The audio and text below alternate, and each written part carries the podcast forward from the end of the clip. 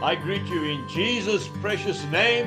It is Thursday morning. It is the 15th of December, the year 2022. And this is your friend Angus Buchan with a thought for the day. If we go to the last book in the Bible, the book of Revelation, chapter 21 and verse 5.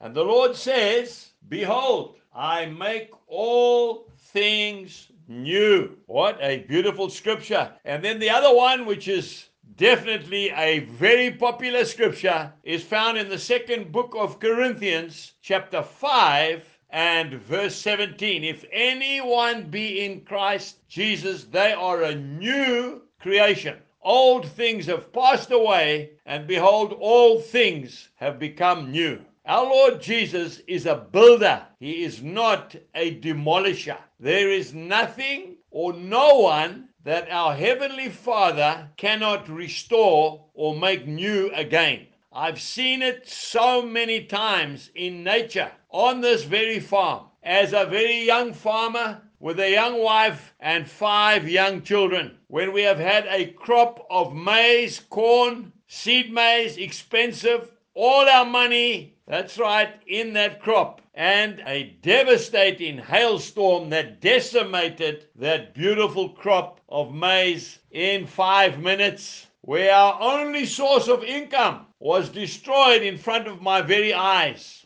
I've walked through those fields because I couldn't drive in a pickup. I've walked with my gumboots and my heart was broken and I've come home and told my wife and my children, I think we are over. I think we are going bankrupt. Only to go out three days later and to see that the Creator Himself has been busy.